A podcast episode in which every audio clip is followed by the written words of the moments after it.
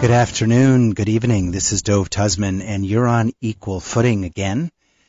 Tonight we're talk is a second part of a two-part series around this complex and sometimes controversial world of the legal representation of children and the guardianship process. They're not exactly one and the same of people that are under 18 uh, in the courts. There's lots of topics we could cover when it comes to legal guardianship. It will probably get to in another show around guardianship of seniors and guardianship of people that are incapacitated incapacitated due to mental health issues and other situations. But we've been talking last week and now this week about kids in the courtroom and how state by state this is handled. You know, it's it's something that if it hasn't touched you in your life, it's probably touched someone close to you in nearly every disputed divorce, custody battles, for example. You often have this uh, be the case. Sometimes children are wards of a state system for their care, in the example in the in the foster care system, uh, for example. And how do we as a society handle the legal advocacy for that child's right in the courtroom, especially when adults around them don't agree? It's murky. And we're doing our best to grapple with it as a society. Last week, we heard from a parent advocate who I think was very brave to be on the show and talk about the confusion that her seven year old daughter was experiencing in an active custody battle where she was assigned a lawyer by a judge in New York State. And that lawyer's going and speaking to her, pulling her out of classes at school and talking to her about what her preferences are around custody and so forth, something that's very confusing for a seven year old and traumatizing to, to her and probably both parents to some degree. And we've got the parents' perspective on what doesn't work from her perspective in the system. Maybe she's listening now. Maybe she'll call into this show.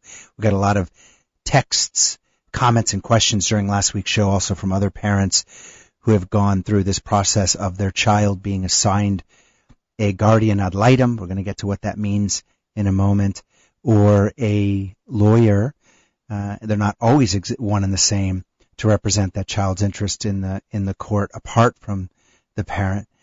It's uh, a topic though that deserves to be looked at from the other perspective as we try to do uh, we endeavor to do on this show show both sides of the of the of the coin and tonight we're joined by two esteemed professionals who work with children in the capacity of a lawyer and a social worker respectively and spend a lot of time thinking about these issues and doing their best to represent child's interests in difficult and often disputed situations. Our first guest is Wayne Morrison, and Wayne is calling in from the Atlanta, Georgia area, and he represents clients in all aspects of family law, including pre and post-nuptial agreements, divorces, custody actions, contempt actions, etc. And Wayne focuses on complex matrimonial matter, matters and custody disputes in particular. He's frequently appointed by courts to serve as a guardian ad litem, where he assists the court and parties in reaching decisions concerning the best interests of children. He represents clients, many of them children in all of the greater Atlanta metropolitan counties. And Wayne also serves as a mediator. He's a frequent writer and speaker on topics related to family law, including the intersection of family law and fiduciary law, and the roles of experts, like guardians ad litem, in family law cases. He's recognized as a super lawyer in the area of family law uh, by Atlanta Magazine. He's received a number of other accolades. Wayne received his Juris Doctor from the University of Georgia in 1996, and prior to law school, he attended he attended Virginia Tech, where he got a bachelor's of science degree in finance. He lives in Cobb County with his wife Susan, their four children and two dogs. Fellow dog lover, and uh, he's also active in his community, coaching sports and teaching religious education classes. Wayne is of counsel at Kessler and Solomiany. I hope I got that, I pronounced that right. And we'll put in the show notes how you can reach Wayne if you're interested uh, in talking to him, either in terms of the subject matter or specifically as a as a prospective uh, counsel. So, Wayne, thanks for being on Equal Footing. Of course. Thank you for having me. Wayne, you are joined by a uh, wonderful uh, companion here in the program, Marion Spencer, and and Marion is an adjunct professor at Long Island University. She holds various degrees, including a master's of social work from Fordham University a, and a master's in public health from the University of Florida. She's also completing a PhD in health sciences from Nova Southeastern University. Uh, Professor Spencer's full-time employment, aside from her teaching duties, has included managing an intensive mental health program in Queens, New York, as well as, as well as providing mental health treatment to adults with severe mental illness. And she's also managed a program for children with behavioral issues who are actively suicidal. Uh, she's referred them as well for long-term outpatient uh, treatment, has been involved in those treatment plans. And, and Professor Spencer also has worked for eight years as a foster care social worker, providing services to children and families who are in the foster care system. And Professor Spencer brings the, the social worker perspective uh, and, and, and has experienced the guardian ad litem dynamic both with children as well as uh, special needs adults. So, Professor Spencer, welcome to Equal Footing. Okay, thank you. Good night. Great to be here. So, Wayne and, and, and Professor Spencer, Marion, can can you guys let's let's start with you, Wayne, by helping the audience here understand what is this concept of guardian ad litem? You know, last week I pronounced it incorrectly. I said guardian ad litem. So, what what is this, and why should people care? So, first of all, I, I want to be clear. Um, uh, I am not the um, the child's lawyer. I am not their advocate um, as a guardian ad litem. No guardian ad litem is uh, the child's uh, attorney. Okay, the uh, an attorney representing a client uh, has an obligation to zealously represent what their client wants. A guardian ad litem acts as a fact finder. Uh, they are the court's expert, and their role is to gather information and to assist the court and the parties in uh, reaching an outcome that is in the best interest of their children. So what a child wants is something, depending on the age of the child, that is taken into consideration, but it is not something that uh, necessarily drives uh, the guardian's recommendation or the or the guardian ad litem's work.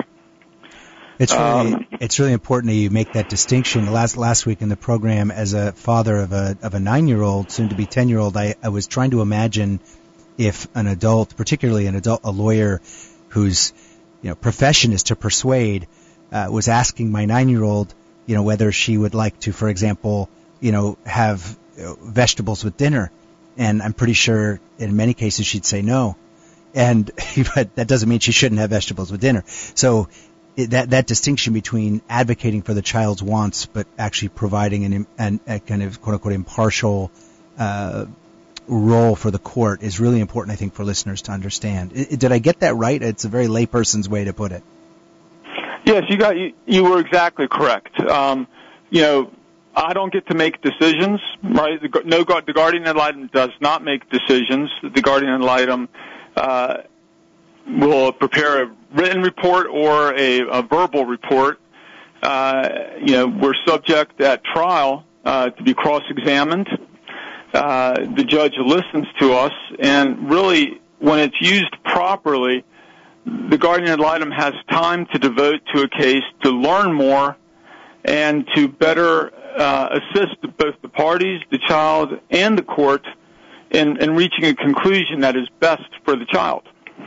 Now, before we get to the social worker and, and psychologist perspective with you, Professor Spencer, is what you're describing particular to the state of Georgia? I know these these rules vary a lot state by state, or do do all states have this concept of the guardian ad litem and the and the legal representative of the child being different?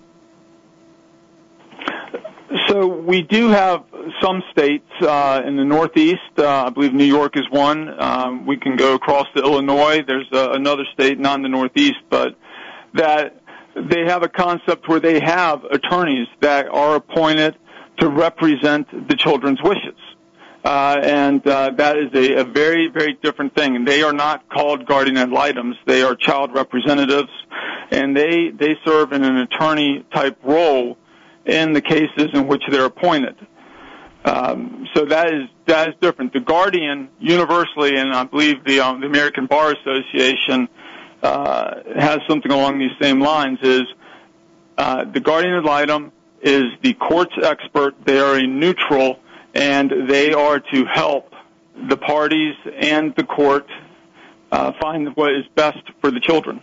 Okay, we're gonna we're gonna turn to you, Professor Spencer. This is really complex, state by state. One of the things that we came across last week in the show was the the fact that only four states of the 50 states actually require the guardian to consult explicitly consult with a child psychologist or a social worker or someone else that has a different skill set uh, than than than the guardian ad litem might bring.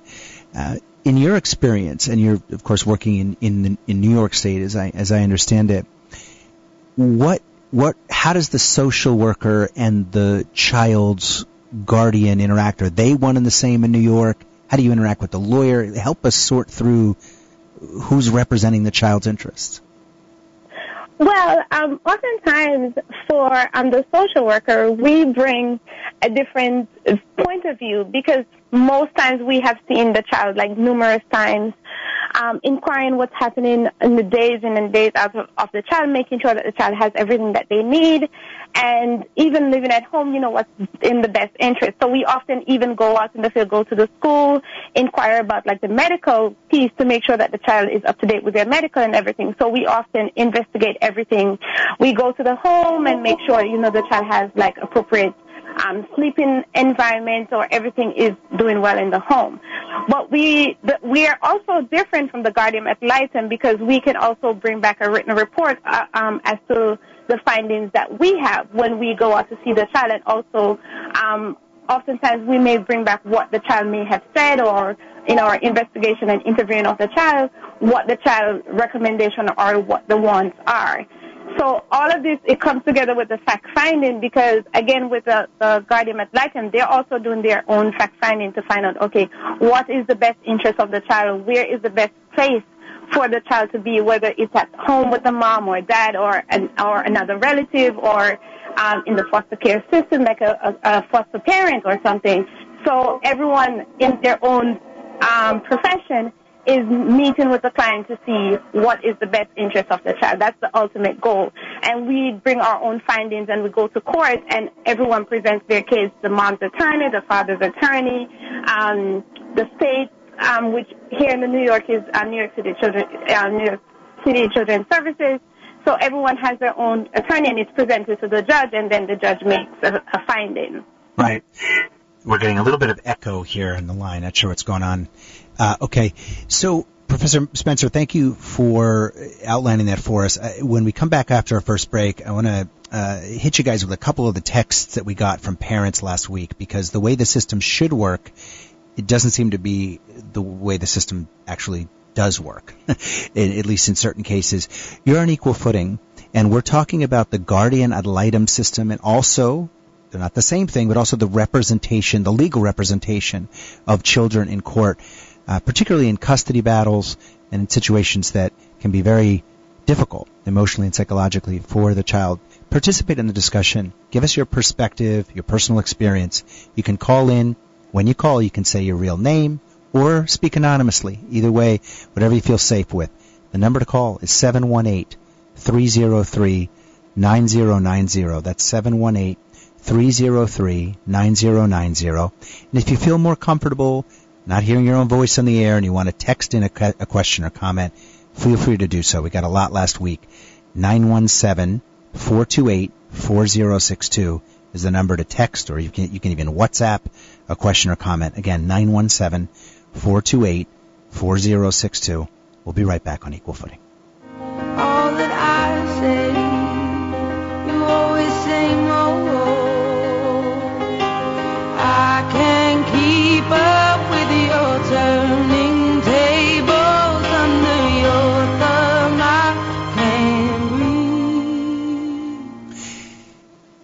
Let's talk about one of our sponsors for a second here in Equal Footing. Great company doing great things. DocuVax. Check it out. You can download the app on your iPhone or Android phone at DocuVax. That's D-O-C-U-V-A-X. Or you can go to DocuVax.com. DocuVax gives you the power to organize and validate your medical records on your own terms. Your medical records, immunization records, serology reports, x-rays, etc., they don't belong to your doctor. They don't belong to your insurance company. They certainly don't belong to the government. They belong to you. And the way you share them, the way you you uh, do that with a new school, with a new employer, uh, even to get into a restaurant these days, you often have to uh, share your immunization status. Should be under your own terms. Many states are implementing programs where you have to show, for example, your COVID vaccine status, and you can do that using your own medical locker profile at DocuVax. You can share the information in your medical locker using a proprietary QR code based system that only reveals exactly what you want to reveal. You don't have to show someone at a restaurant or your, your birthday, for example. You don't have to do that like like the Excelsior program makes you do in New York. DocuVax is recognized at the state level as a way to validate your immunization and other records. And the best part is if you sign up at DocuVax, medical professionals are on call for you 24 hours a day to validate, those are doctors and nurses, to, to validate your vaccine records, your blood tests, or anything else in your locker. So put an end to worrying if you or someone you care about is up to date on a particular vaccine, a blood test, or an, even an important preventative screening like for colorectal or breast cancer, for example. Take control of your medical file. Sign up at docuvax.com or through the app on your smartphone, DocuVax. For as little as $6.99 per month, you can privately access all of your medical records from a secure, HIPAA compliant digital storage facility. And if you run a small business or an organization, like you're part of like, for example, a university or a church organization, you can get group discounts by sponsoring individuals. The data remains the property of the individual subscriber, but you can can sponsor and pay for others' uh, memberships with group discounts, especially if you mention that you heard about DocuVax on equal footing. You can call 833 859 1933 for those group discounts to sign up as an organization. That's 833 859 1933. Operators are standing by. Take control of your medical file.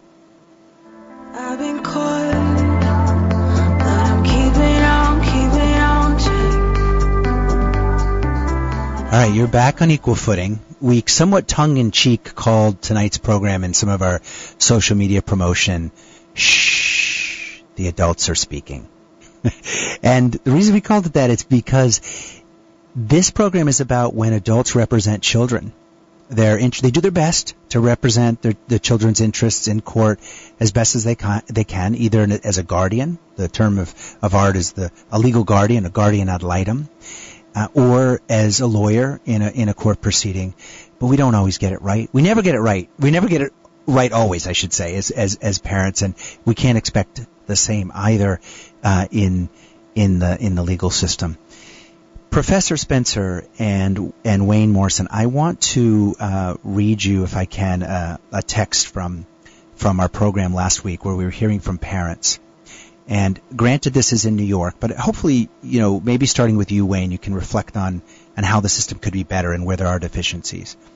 Um, this is uh, this is a, a, a, someone who asked her name not to be said on the radio, but she said that the that the subject matter was uh, killing her, that it was um, it was really, I guess, what she meant by that is causing her causing her emotional distress. She says, my experience in New York was brief, but for now, I can say that the child appointed to my 10 year old daughter spent very little time with my child.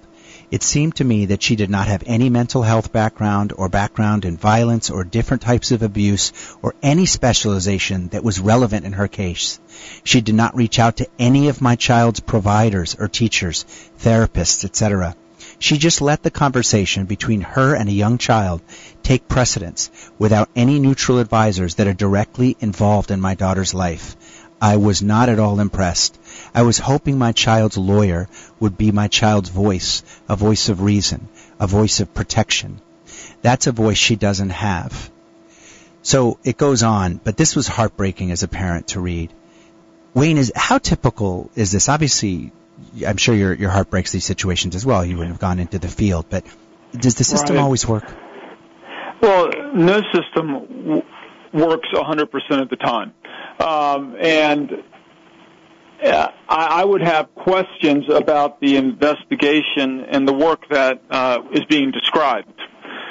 So what should happen is that the um, guardian ad litem should interview the parents separately, right? We, I would interview both parents uh, individually, uh, and then I would observe the children typically with both parents separately, right? So I'd go start maybe with mom, and she would come in my office. I'd interview with her, uh, interview them with dad, and then maybe go to mom's house and watch mom with the child, watch dad with the child later, uh, and there's no set order to that.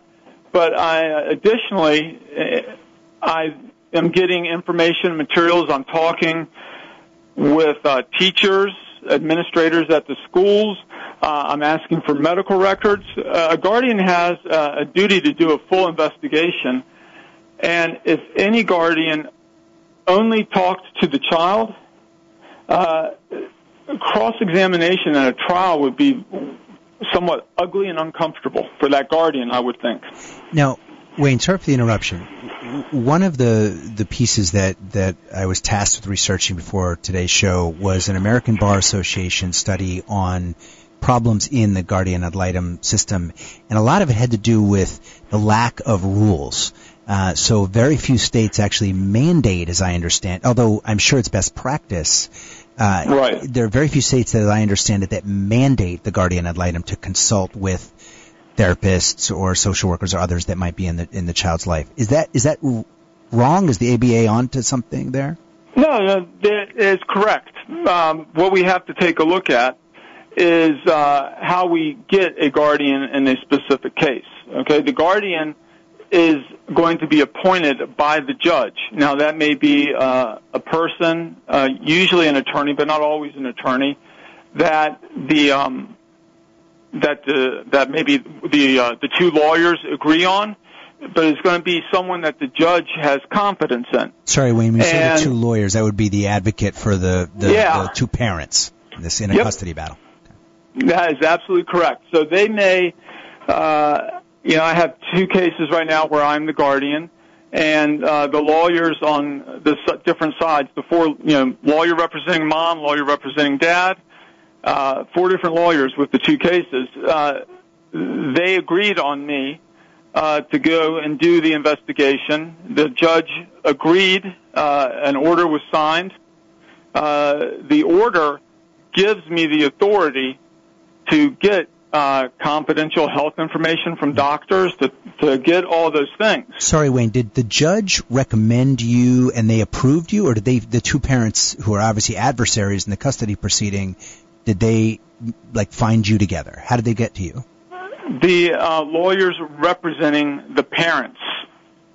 Um, and what typically would happen is one lawyer uh, would call the other. They would see if they could agree.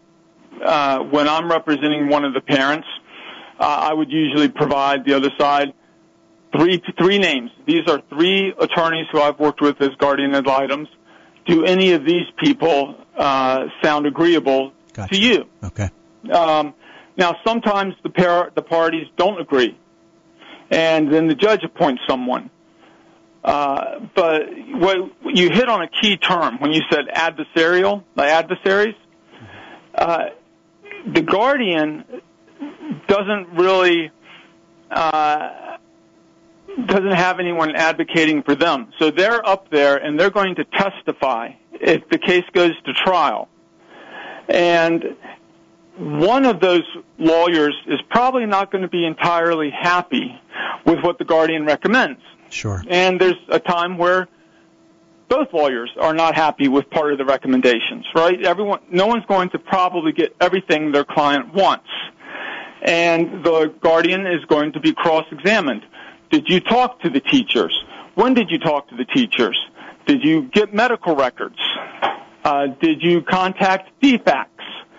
Um, so if a, if a guardian does not do a thorough investigation, uh, they um, are probably not going to be listened to by the judge because they're going to be left bruised and bloodied at the end of the trial. So, if, if you would allow me to in, interpret this as a layperson, are you saying the system is kind of self-regulating because if the guardian, even if they're not mandated to consult with the uh, uh, uh, school social worker or a therapist or, or a coach or other people in the child's life, they're going to get torn apart in cross-examination. So they don't have, they're not mandated to do it, but if they don't do it, they're not going to do their job well. Uh, so in an ideal world, yes, it is self-regulated. Uh, and I am saying they will get uh, bruised and bloodied. It, it, would be naive to think that a judge is not going to rely on the guardian uh, a great deal. They appointed the guardian. The guardian is their expert. Um, so if one side at some point during during the process loses confidence in the guardian, they they can file a motion to have that guardian removed and replaced. Right. And they can present evidence about that. So we're going to take another break in a minute, but I, we've been talking about the, the problems in the in the system last week and touched on it now in terms of guardianship of, of minors and legal representation of minors in, in, in divorce battles and, and custody battles.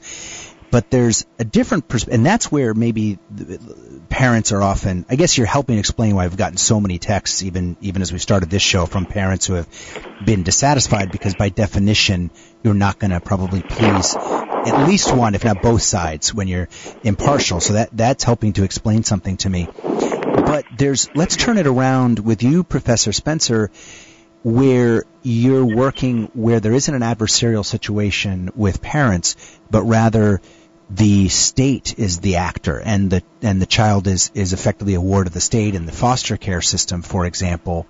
And here, yes. there's a really we're going to put this in the show notes. There's a really good article uh, by Katherine Federle and Daniel Gundobsky. It's gotten a lot of uh, distribution called "The Curious Case of the Guardian Ad Litem," and it talks about how in various uh, state level department, you know, the, the, the foster care system often governed by like a DCF, Department of Children and Families, and state by state, these, these departments have different names. But how often the kids don't know that they have a lawyer.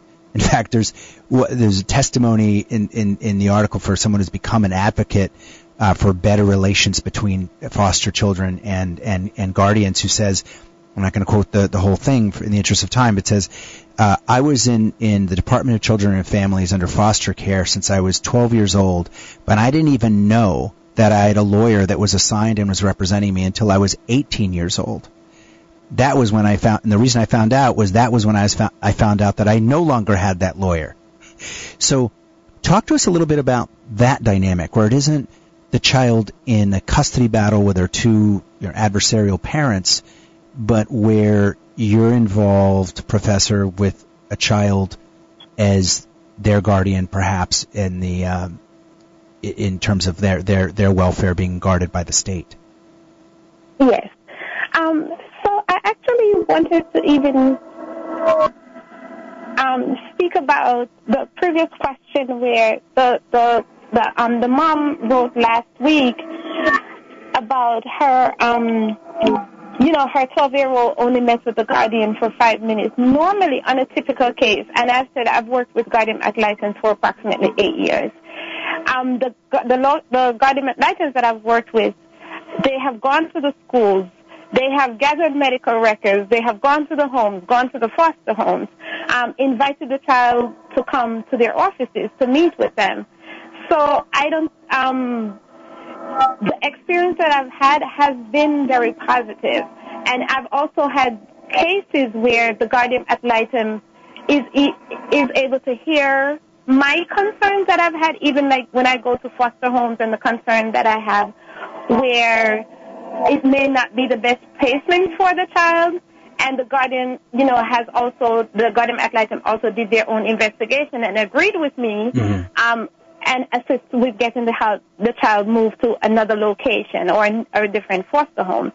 Um, and and it, these are cases where and, and that may run and, and that may run sorry for the interruption professor. By the way we're getting some feedback. It may be because you're on a, he- a headset. You might want to transfer to a handset.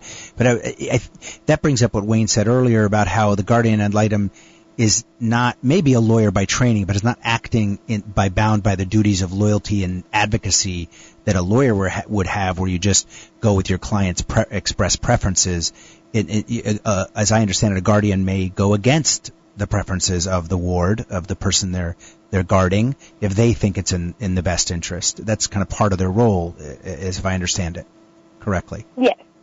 Yes. They So- they have their duty is to act in the best interest of the child. Yes. So uh, we're going to go to a break. Let me ask you just point blank, Professor Spencer, in your many years of working in the foster system and interacting with, with guardians ad litem, if you just had to say a percentage of the time that you think, in retrospect, they get it right in the foster care system, as it pertains to the major decisions of their of their ward, of the child they're guarding, what percentage do you think of the time they get it mostly right? I would say Oh, it's hard. It's hard. The percentage is hard to say. Go with Can I give a percentage? I mean, is it is it nine out of ten or is it five out of ten? It's it's maybe six out of ten. Okay. And to get that six, uh, one more question before I go to break, because I can't I can't help myself. To get that Yes. six out of ten to a nine out of ten, what do we need to do? Is it is it better regulations or training for those people, uh, or is it just unavoidable that it's just the way that I mean, just as in parenting we make mistakes. Uh, Do you think we can get that six out of ten up to nine out of ten? Yes, we can, but I think it um, it comes with working with professionals who actually know about ch- children's health, children's mental health, the best interest of the child, and not just like ask questions to the child. Okay, um, do you prefer mom or dad? I think more intensive training would help for people to understand and even learn how to even ask questions to children more appropriately and age, uh, you know, age appropriate questions. So with the appropriate training, I think we can get there.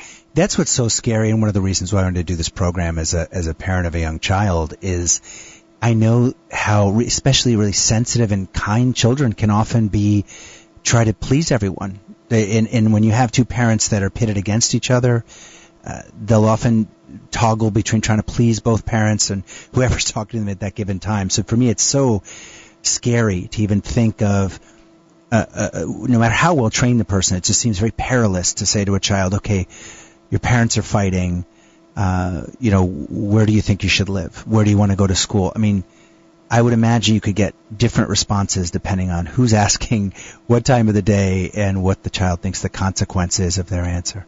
We'll come right back talking to Professor Marion Spencer, uh, accomplished lawyer, Wayne Morrison, talking about this complicated dynamic of representing children in court, both as guardians, as lawyers, as social workers. How do we do this better? We'll be back on Equal Footing.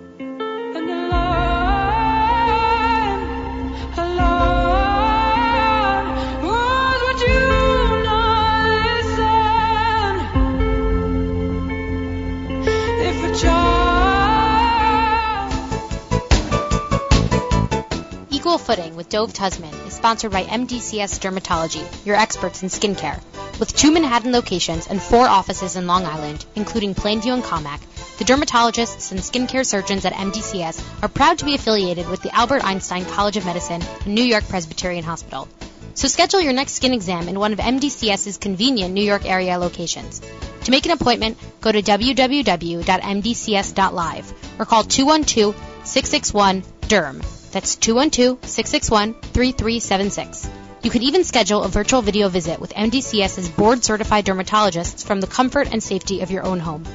So go to www.mdcs.live or call 212-661-3376. And don't forget to mention Equal Footing for 15% off all cosmetic procedures.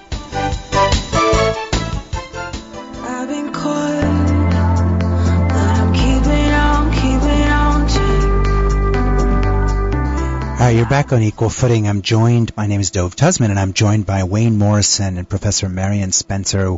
Wayne is a family law attorney, works in complex divorce and custody battles. Professor Spencer is a professor, adjunct professor at Long Island University, and has worked as a social worker for many years, dealing with uh, children's issues, with the mental health context and the foster care system. And if you're listening and wondering why this topic matters to you, you ought to care. If you care about kids, if you're a parent that eh, you know has the prospect of going through, God forbid, a divorce proceeding, or you have friends that have gone through this, this touches many more of us than you'd think. Uh, I think many people, when they go through a custody battle and a divorce, Wayne, I'd be curious whether you think I'm saying uh, this is a truthful statement. Tend to be very private about it, even with their closest friends. It can be so painful, so traumatizing that you might not know that that friend of yours going through that divorce process actually does have a guardian ad litem uh, assigned for their child or a lawyer in certain states advocating for their child in court and it's complex those the you know we heard last week uh, from a, a mother who was on the program who told us about uh, her, a lawyer taking her kid out of school it's her daughter at seven years old asking her where she wanted to live asking her her preferences uh, in the context of the legal proceeding. It's hard. Wayne, in researching, I went down a rabbit hole in the, the research process for this uh, for the show, and I was trying to figure out where the uh, guardian ad litem concept comes from. And my understanding is this goes back like 2,000 years, if not more, to Roman law. This concept of like of someone taking over uh, the decisions of, of, of another person. And we, at least I like, it's ingrained. It makes sense to me because I've always understood that there are guardians in legal concept in legal contexts. Maybe in my case, because I have a younger brother who has um, severe mental health challenges, and he's had guardianship uh, dynamics with the state. But it isn't. It is, I think you step back. It isn't totally obvious. Like why doesn't the judge in a divorce proceeding, for example, simply hear both parents' sides, um, ask social workers to testify, talk to psychologists, and, uh, and and make an impartial decision, which would seem to be more in line with so many disputes in court? Why, in in this case, do the courts generally assign an advocate or a custodian? We're not they're not the same thing. We've talked about that for the child. Well, we um, we only have an hour to start with. So, um, but what I what I will say is the the guardian ad litem or a guardian for someone like your like your brother very different than a guardian ad litem in a, a divorce case or a custody modification case. The guardian ad litem in a divorce case or a, a custody case does not get to make legally binding decisions for that child. Uh, they are, uh, again, you know, the court's expert there to conduct an investigation. You know, so the investigation I, I hit on a little bit brief, uh, before. Uh, you know, you talk a good investigation. I would think you talk to the child. Uh, you observe the child first with the parents, right? You want to see how the child and mom interact. You want to see how the child and dad interact. Uh, you want to talk to the child outside of the presence of mom or dad also. Uh-huh. And, you know, uh, I've interviewed kids at school before, and the reason that you might do that is if you think one of the parents is maybe biasing the child, and you want to talk to the child in a, a neutral environment where one parent hasn't brought him or her to your office or picking them up from your office. Mm-hmm. Uh, they're in uh, a completely neutral environment. They're around teachers. Ideally, there's a trust factor there, mm-hmm. and nobody wants anything except for what's best for the child. Wayne, when you And- go and- in, sorry for the interruption. I don't want to interrupt your mental flow, but when you go into the school and you talk to the child, does the child get a heads up? Like when that nine-year-old goes to school, does does does he or she know that the a lawyer's coming in to to talk to them that day, or is it a surprise? Most often, they do not know. Got it. All right, and, and the reason they don't know is if the child knows, the parents are going to know. And when I do that, and I think when most guardians I know do that, they're trying to avoid one of the parents coaching the child to prepare the child. and you know the parents, uh, you know, they're they're in a crucible going through a divorce. They're parenting under a microscope, and everything's being second guessed. And you know, typically, uh, you know, I'm sure the professor might agree. I would think so. We are not seeing parents at their best. Um, Right. They're being That's second guessed. Uh, but when it comes to the child, I- I'm not. The guardian shouldn't be worried about mom. The guardian shouldn't be worried about dad or uh, offending anybody's sensibilities. The, the guardian should be worried about the child, and that's the beginning and that's the end. What is the be- What is going to be the best interest for that child? Wayne, we just got a, a, a real time uh, message from the same parent that I quoted who wrote a text last week. Uh, listening to your comments here, she, she she wants to be clear that in her case, her child needed someone with experience in sexual and physical abuse, and that the person assigned had no such experience. So Talk to us about that. Sure. Uh, I do not have the qualifications that the professor has. And I've had cases where I am the guardian and I've expected physical or sexual abuse, uh, or I've expected uh, mental health issues.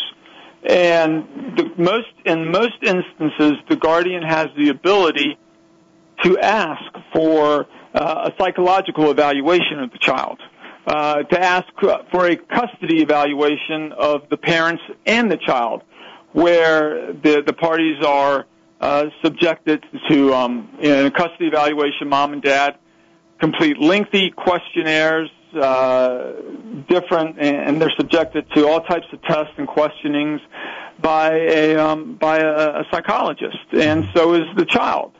Uh, you're yeah, I have not you're not required to consult with a psychologist. not required.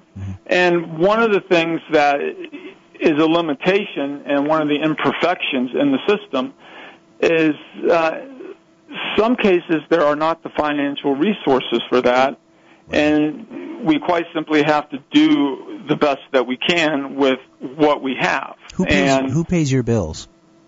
uh, the parents. Is it ever where the parents can't afford? I mean, does does the guardian ad litem ever get assigned by the judge and the state? The the the state pays, or is it always shared costs between the parents? It is. I've never had a case where the state paid. In Georgia, I don't believe that the state does. Um, not in a divorce setting. Now, juvenile court, where we're talking about dependency and we're talking about the foster system, uh, that's different. And the state does appoint uh, guardians um, in those types of instances. Professor Spencer, who who pays your bills when you're in, involved in this type of situation? Not in the custody Um, battle, but in the foster care dynamic. In the foster, I, the agency that I worked for, yes, And is that ultimately paid by the state, or is that like a yes, a- by the state, by the state, okay. yes. Got it. So we have a couple of we have a caller that's been patiently waiting, and I want to. Uh, I'm sorry to have interrupted you, Wayne. I just think that this this will uh, you know make it a little bit more uh, visceral. And then after the break, I'd love for you guys to share some direct personal experiences of success because we've been talking about some of the the, the problems um, in the in the system, but. Uh, a a mother writes, uh, I'm gonna, uh, no, I'm not gonna edit it for, I was gonna edit it in terms of the language, but I know Wayne that as a, a mature professional, I'm sure you've dealt with, um, distraught, uh, parents and you won't be personally offended. This mother writes, I'm sitting here, I feel like it gives more opportunities to use the children as pawns while some BS lawyer sits back and collects. I'm sure it's not the first time that you've ever heard that type of sentiment No. if there's a parent listening and is dealing with this and is feeling that, what would you say to them? Well, so one, the lawyer does collect information, right? We collect information, we and we analyze it to make a recommendation. I don't know whether Uh, she meant collects money or collects information. So, Information. listener, if you want to clarify what you meant by that, because I didn't get the, but let's assume that that she meant collects uh, information. Okay. Uh, and it's like any process, okay?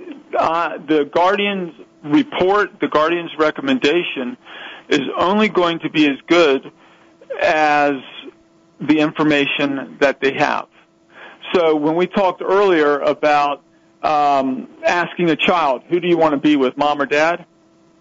Uh, I, I don't ask that question, and a good guardian doesn't.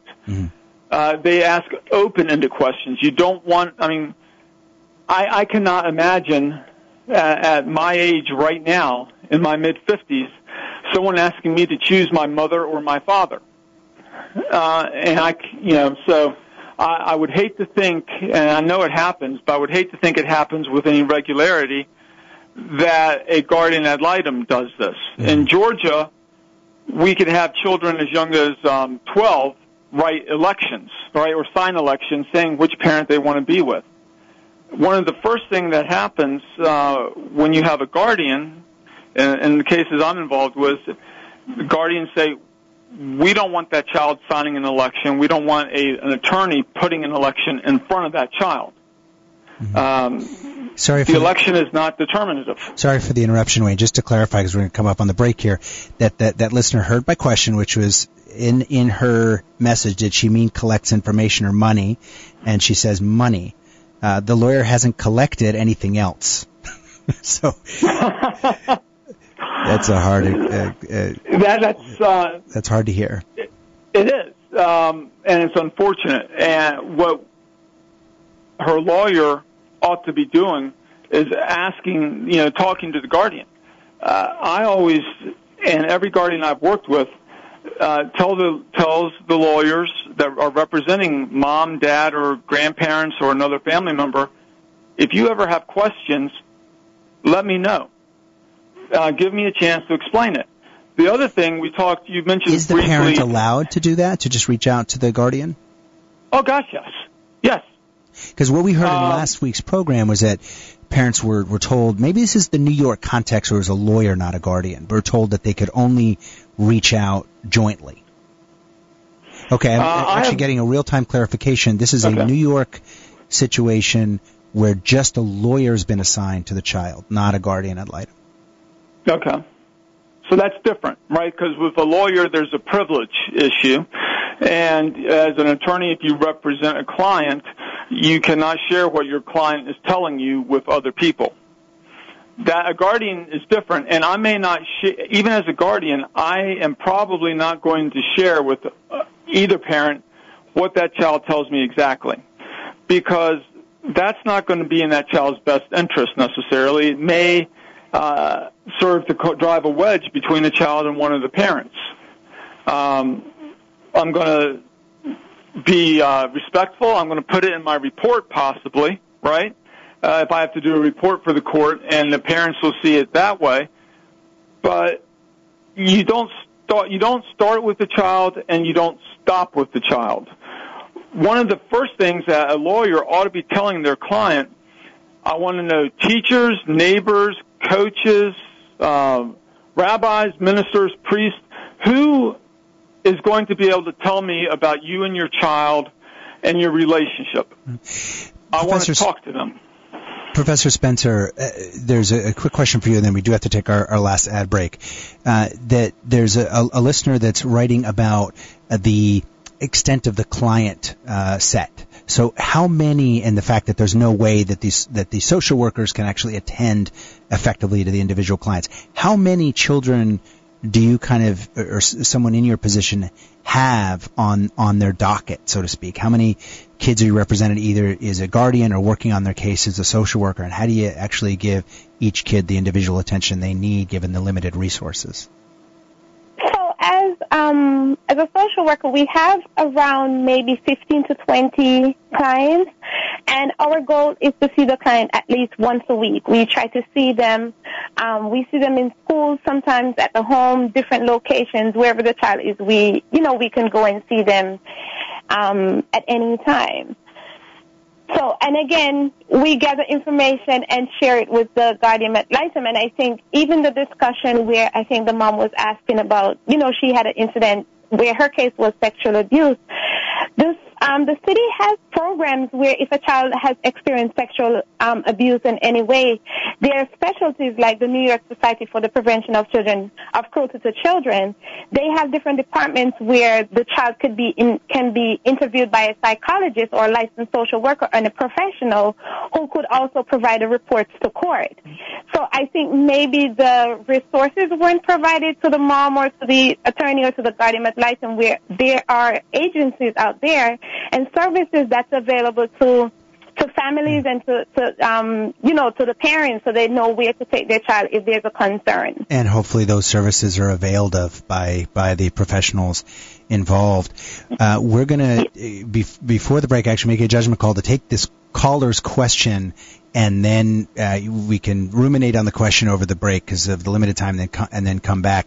But be- before doing so, uh, Professor Spencer, the genesis of my question was some of the research and going to the show about, uh, I guess, not in major cities, but it, it, that there have been some district attorneys that have actually brought cases of abuse of guardianship systems, um, particularly in rural areas where there are less and Indian reservations as well, where there are less resources available, and people sometimes have hundreds of of clients um, that they're getting paid for this the state by. That's probably fodder for another show. Uh, all right, caller. I hope I do this without dropping the caller. Caller on line four, you're on the air. Let's take your question and then we'll go to a break and have the guests think about it on the break. Hi, it's Stan. Good evening. Stan, how are you? Good evening. Okay. Uh, I want to speak to. Uh, this is a question from left field, and it's to the social worker and to uh, Wayne how much politics is played in a lot of these decisions? From you have people you have to answer to. Is there any politics? It sounds crazy. Is there any politics in any of these decisions? I know that sounds, you know, absolutely uh, crazy. We're going to get to the answer after the break, but can you clarify what you mean by politics? Well, in many cases, the state wants to see certain results skewed to. I'm not saying you do that. Let me make that clear, Wayne. Or the, uh, but they want to see certain numbers maybe a certain way. And I'm wondering, do you get any pressure, either one of you, or do you see things like that? Maybe not for you, but from other places, from the higher ups. Okay, that's a really interesting question. I think that uh, I would add into that the if there's a, a, bias towards is there a gender bias also sometimes in the yeah but i'm more worried about the up you know the uh, people upstairs them right. putting a little pressure on. All right. Well we'll get to that after the break. Stay with okay. us. Okay. Stan. always a pleasure to talk to you. Please stay on the line. We'll be right back. Devil's right there right there in the details. You don't want to hurt yourself hurt yourself. Don't look too close. All right, let, us talk for a moment about a sensitive topic. It's erectile dysfunction. Uh, a lot of folks, uh, a lot of partners deal with this. It's emotionally painful. Manhattan Medical, yes, based in the New York area, but available by tele uh, by telephone to, to anybody uh, in the U.S. provides a new effective therapy for erectile dysfunction. It's called Gainswave. It does not involve expensive blue pills. It's non-invasive. It's surgery-free. It's painless. A lot of folks can't take traditional remedies for erectile dysfunction due to other conditions. Manhattan Medical gives you another option. It's extremely effective, no side effects, and in the vast majority of patients, wonderful results. This sponsor came to Equal Footing through a close friend of mine who's in his mid 80s and has struggled with erectile dysfunction and, and he used the Manhattan Medical's Gainswave therapy methodology uh, with success and it's really changed his life and emotional health. Uh, it, this is something that's difficult to talk about but does affect as many as 60% of men at some point in their life. Call Manhattan Medical, get a consult. 888 EDCure 9 is the number. That's 888 EDCure 9 or numerically 888-332-8739. That's 888-332-8739. Call Manhattan Medical. The Gainswave therapy could help you, could help you in your relationship. Uh, and if you mention e- that you heard about Manhattan Medical's Gainswave therapy for erectile dysfunction on equal footing, you get a free consult, which is a $250 value. So again, 888 332 8739. Operators are standing by.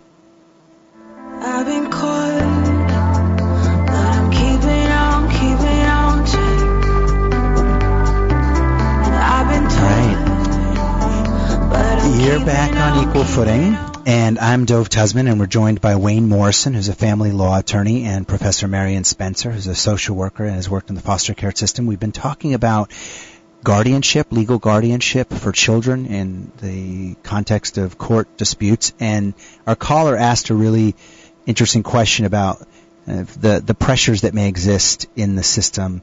Uh, let's see. Professor Spencer, are there such pressure, pressures? Do you, you feel them? Just because you feel them doesn't mean you, you cop to them, but do you feel kind of political pressures in, in this world of representing uh, children in court?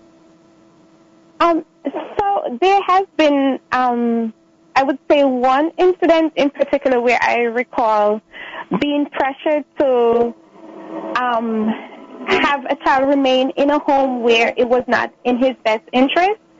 And um, when I brought in the report, like we even have reports from the school that there was a concern that it's not the best placement for the child. And when I brought it up to, you know, the higher ups, they, they were saying, oh, well, continue to work with the, the foster family. Um, you know, we don't want to move the child again. But it was not in the in the best interest. Like his well-being was not cared for. He was physically not cared for. Um, so I had to. Actually, this was a case where the guardian ad litem actually helped me because I presented the information and the school's information to the guardian ad litem, and she also did her investigation, and she assisted me in removing the child into a more appropriate foster home. So there sometimes are a little bit of pressure to say, okay, maybe you're digging too deep or maybe you're asking for too much of these families or the foster families or you know maybe you're inquiring too much so there are sometimes like pressures where it's like you're doing too much And good for you for resisting it in that context. And, and, and Wayne, how about you quickly? We're short on time. Have you ever felt kind of external pressures or political pressures as a guardian ad litem? Uh, I have not, and it, it may be uh, that I'm, I'm fortunate, but what I go back to is a judge makes the decision, and if they don't like my recommendation, they don't follow it. And uh, I've I've been fortunate that I haven't had that happen, but I've seen it happen, and uh, it, you know, guardians get challenged in court, and you end up having teachers called to, to testify, and you end up call, having coaches and friends and all the people the guardian talked to, and others uh, testify in court. And at the end of the day, the judge makes the decision. There's a, a we we're just have two minutes left. A listener's uh, comment brings up the last thing I wanted to, to, to say, and they say we have so many ways to get involved in noble causes involving children. The question to the panel is why have you chosen this professional path? Give us 30 seconds uh, each, and us on an inspirational note, Professor Spencer. Okay. So I chose this path. I love working with children. I have an absolute passion for persons with severe mental illness, for the disenfranchised. I absolutely love seeing the progress that persons make when society counts them out. And I work with them individually to say things can be changed, your life can change. It may not be what it used to be, but there's always like a light at the end of the tunnel. So that's what does it for me. I've been doing it for many, many years and I plan to do it for my, the rest of my life. God bless and help us get that six out of ten up to nine out of ten. How about you, Wayne? Just we're just uh, super quick, 20, 30 seconds. Sure. Uh, I have a chance to make a difference for the better. We get to deal with children and families in crises and uh, try to help them out of it. Thank you, Wayne Morrison and Professor Marion Spencer, being on equal footing, talking about this sensitive subject of children's representation or guardianship in court. If you're a parent and you're listening, check out the show notes. You can listen to Equal Footing on SoundCloud. Next week, hopefully, we'll talk about other distribution methods after the live programming. And uh, you can even, I'm sure, reach out to, to either of these individuals or others from last week. Uh, to we'll include other resources in the show notes if you're dealing with this issue. God bless. Talk next week. Thanks. Thank you. Clowns to the left of me, jokers to the right. Here I am, stuck in the middle with you. Yes, I'm stuck in the middle with you. And I'm wondering what it is I should do. It's so hard to keep the smile from my face. Losing yeah, I'm alone.